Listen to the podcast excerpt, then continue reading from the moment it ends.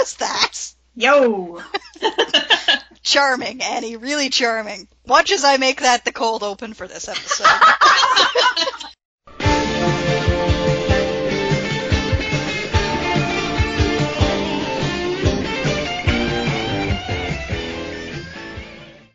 Hey there, I'm Annie, I'm Kit. And I'm Mac. and this is the Jem Jam, where we do an episode by episode recap of the 1980s cartoon Jem and the Holograms because we have awful taste and we need to inflict it on you, the internet.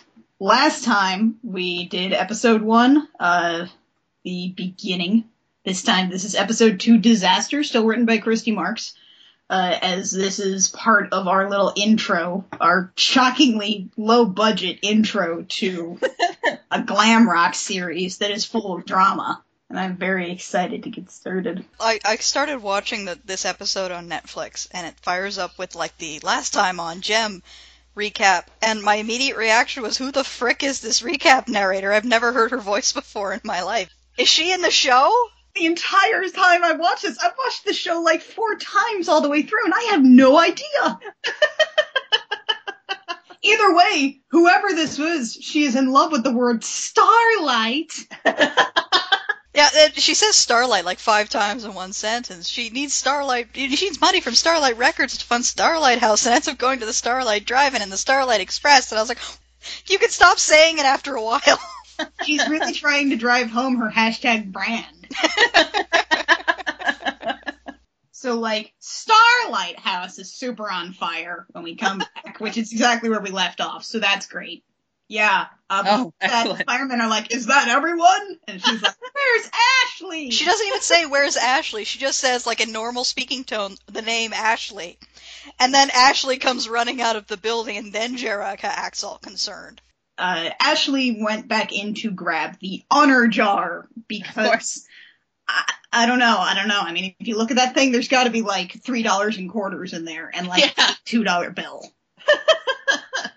And then Jerrica is like, no, no, no, your life is worth more than all the money in the world, which I refute that. it's like it's this super hammy over dramatic reading too. It's it's Yeah. It is. It's super dramatic. And, you know, I'm trying to evaluate what the life insurance would be on a kid that age who has no parents, and it's actually quite low. Like, you're basically covering the funeral, and that's it. And and so so it's it's actually dawn before Rio shows up. Everybody's in trauma blankets, and Rio's like, I don't know what would happen. Plus, this, this house, which is supposedly brick, has been utterly reduced to rubble by this fire. Somehow. And then Rio is like, you're gonna be okay, but it's in, like, the, the, the most sinister voice I've ever heard come out of a human being. But but that doesn't really matter to Jerrica because we get our first up, I swear, is a series of Oh Rio. It's like if you can't think of anything to say to his weird quasi sinister vibes, it's just Oh Rio. oh, Rio. Oh Rio. These repeat throughout the series.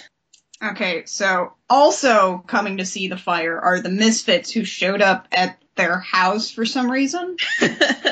They just like to watch stuff burn, and they only found out afterwards that it was Jerrica's house. yeah, pretty much. That's my That- theory. that's how that's how it comes across, honestly. Can we just focus for a second on the Misfits van? It's Yeah. like the greatest thing I've ever seen. It's like Mad Max 2 Beyond the Thunderdome. I mean, it's got like flames on the side, it's got spikes on the front, there's like floodlights, at, and it just, and someone just sort of haphazardly wrote Misfits on there. Like, this thing was a walking death tank beforehand. Who the who did they buy this van from? Is my question.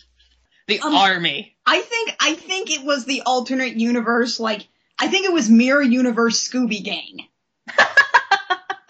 I could see it. It's like it's like the polar opposite of the mystery machine. This thing is evil. The the, the kids are like, uh, the house burned down. Uh, you know, where are we gonna go? And the Je- Jerrica, for some reason, is like, I know where we can go. How would you like to help us put on a concert? Which seems like a perfectly ro- logical response. Like, if your house burns out, yeah, sure, put on a concert in your pajamas using child labor on a lawn. But but in order to get there first, I believe this is the point when we have our first song of the episode, "Like a Dream." Yep. Which is going to be repeating um, several times throughout the series. Like a dream, we're gonna ride on a magic carpet through like a candy house. like a dream, we're gonna ride some unicorns because I guess Rio's a virgin. Like a gonna barge on some guy's house like a dream. There, I just summarized it for you. Did did we skip the low speed chase? Right, there was a low speed chase.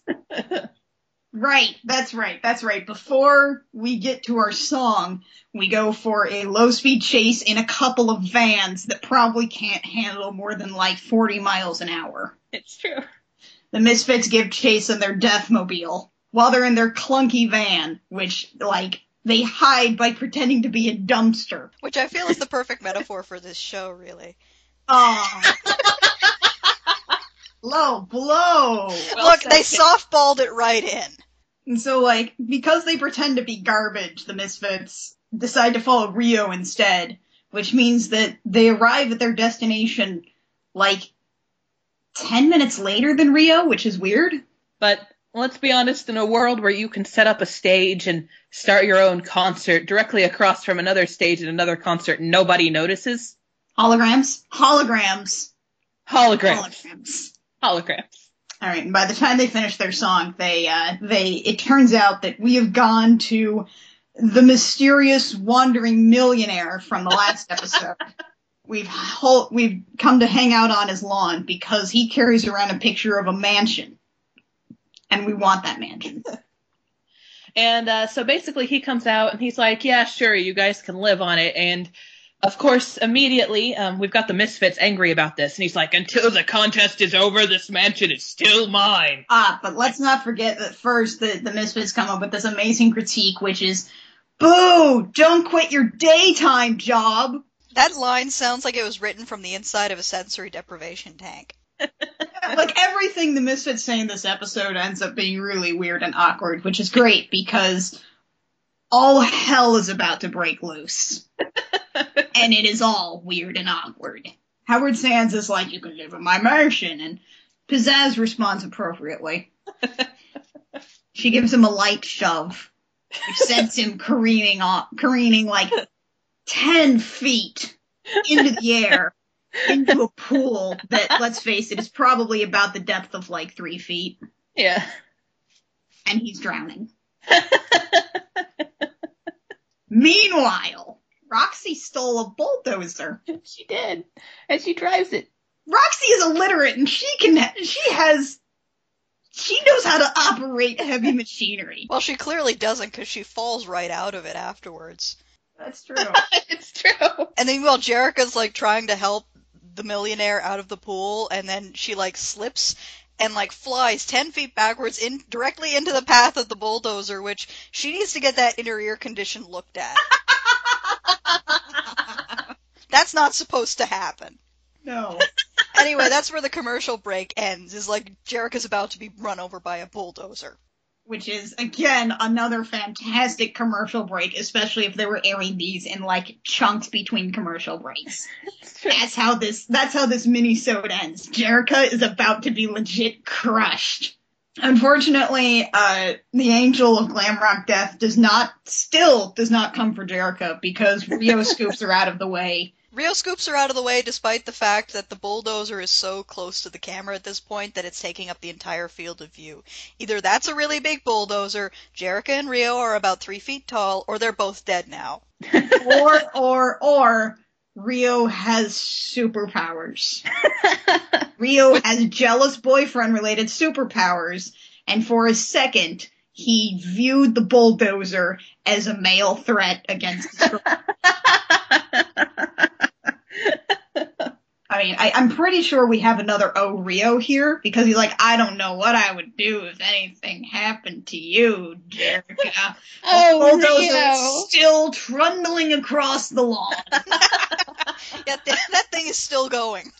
Uh, I believe it takes Aja to actually run up to the damn thing in heels uh, and take the key. Like Aja is basically the only like level-headed person in this entire show right now. Aja's the only one getting things done. If Aja were the main character, the contest would be won by now. During this next sequence, I was thinking, do the Misfits really think this is going to win them any points in the contest? Like, there's no way this could possibly. And then the millionaire says, if you win the contest, the mansion will be yours. Until then, the girls can stay here. And it's like, you're still going to give them the mansion after they tried to murder you? He entered a verbal contract. You can't break verbal contracts. So it's amazing that Howard Sands is just like, well, if they win the contest, they get the mansion. I can't do anything about that because the only time we have any kind of reference to litigation comes in the next scene where uh, Eric Raymond is, is sort of debriefing the Misfits and he's like, it'll take all my pull to keep Howard Sands from suing us. what pull does he have? he owns a music company with one band. The Misfits like kick over a potted plant because he tells them to stop like stop trying to rack up charges of reckless endangerment. Meanwhile, back at the mansion, all the all the tragic '80s haircuts, uh, Starlight girls are jumping into the pool fully clothed. That's a normal thing to do. Although my favorite part of this scene is when Jerrica's baffled by the concept of a door buzzer. She's like, "What's this gadget?" which is which is so like she may as well have just turned directly to the camera and been like, "Buy our playset." And like Rio has also tracked her down and brought everybody. Their their house just burned down last night, and Rio is like, I brought photographers. we're gonna do a shoot about Jem and the holograms today. You know, while we're still covered in the ashes of our burned down house. Yeah, sure, let's do this. We lost almost everything except the jar full of quarters. Thank you, Ashley. Which is great because speaking about that jar full of quarters, Ashley still owes thirty dollars, thirty 1980s dollars to the Ivan yeah. which is like, uh, what did I say? It was like 85, 95 or something like that. Something around the 80s. About eighty dollars, yeah. Yeah. Uh, and she finds a way to get the money. She goes to the Misfits. Who have arrived outside the gate and are pressing up against bars that they could easily fit through. yeah.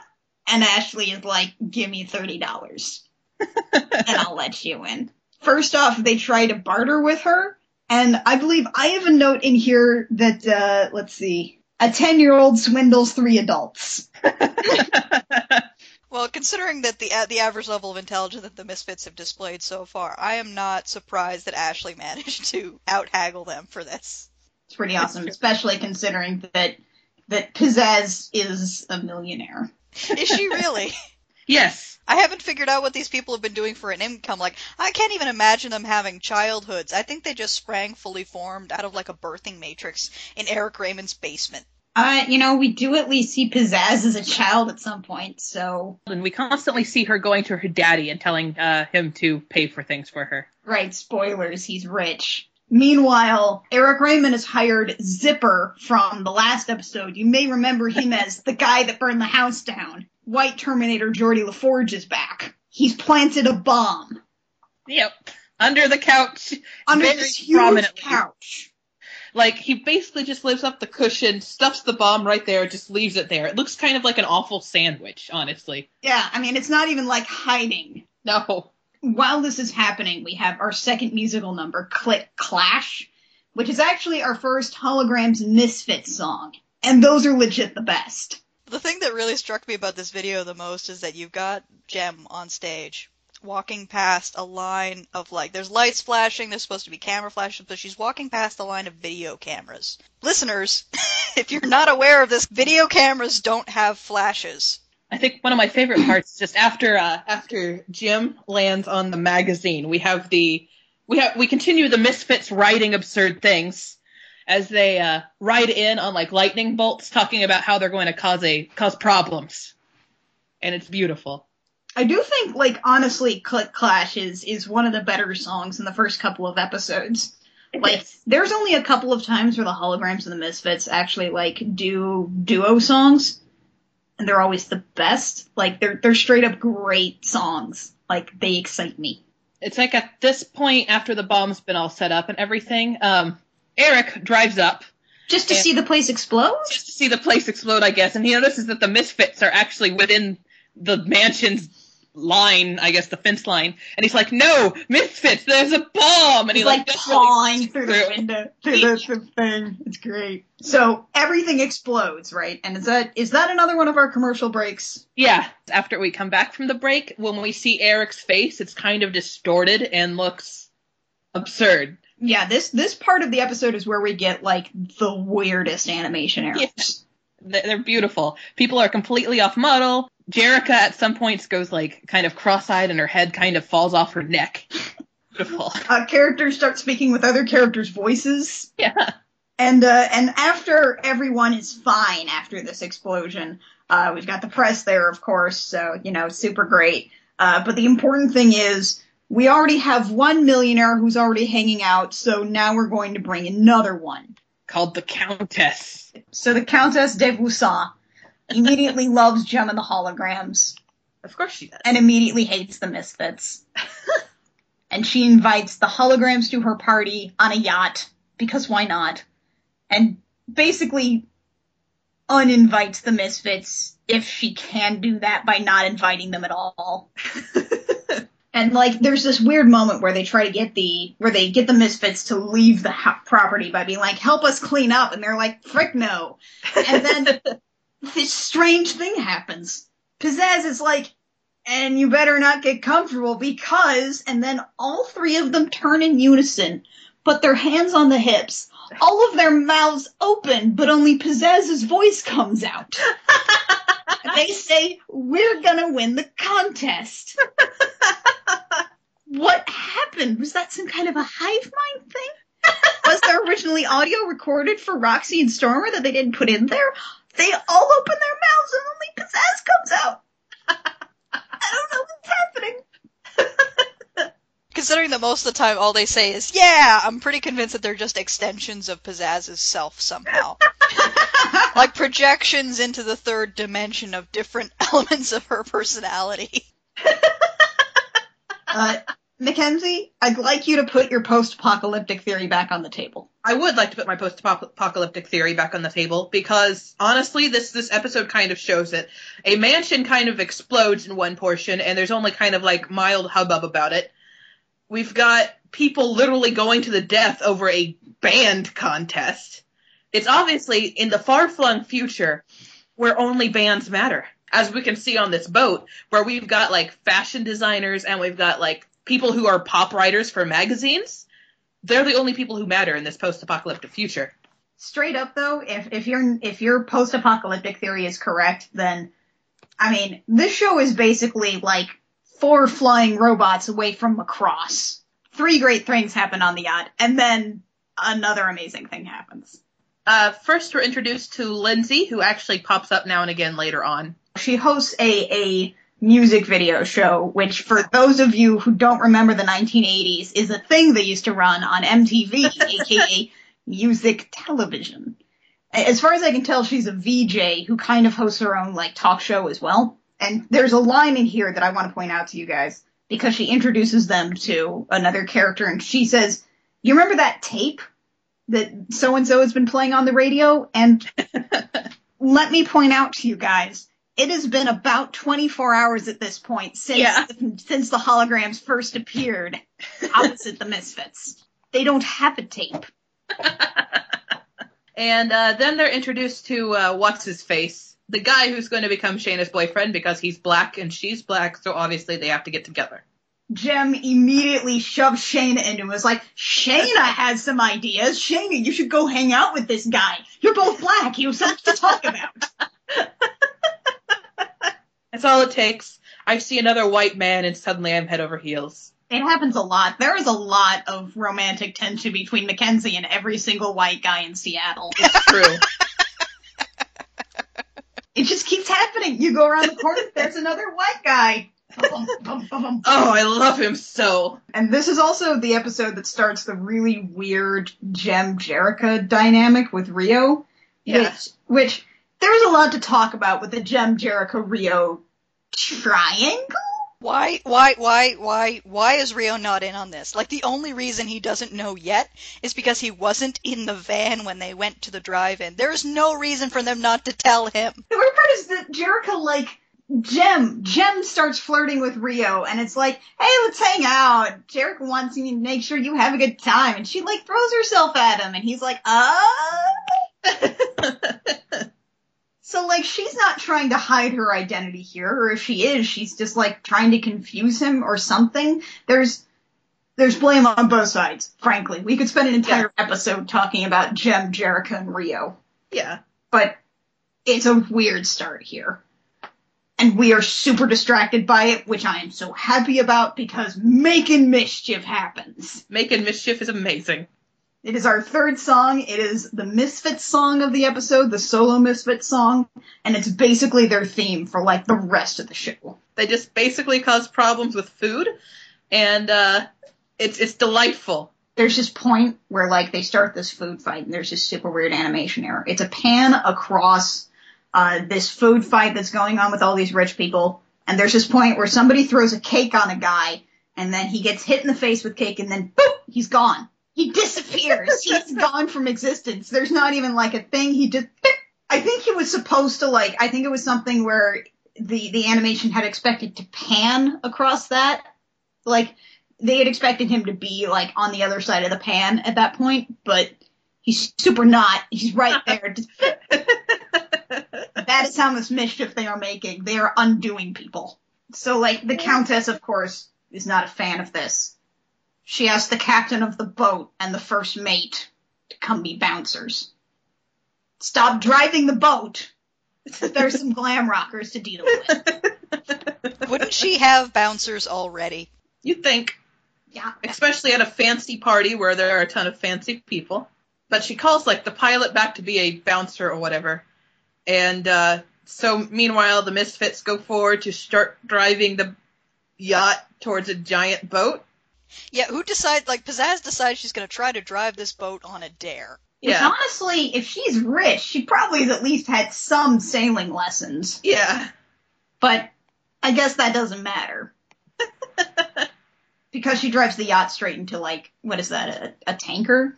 It's like an oil tanker, yeah. The implication is that Pizzazz probably caused the Exxon Valdez spill.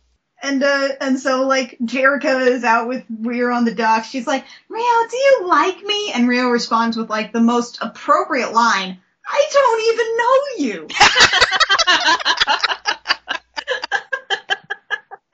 I really like Rio the most in this conversation because he's basically the voice of the audience. And and she's like, Well maybe I should tell you who I am. Rio, I'm the supposed about to hit an oil tanker.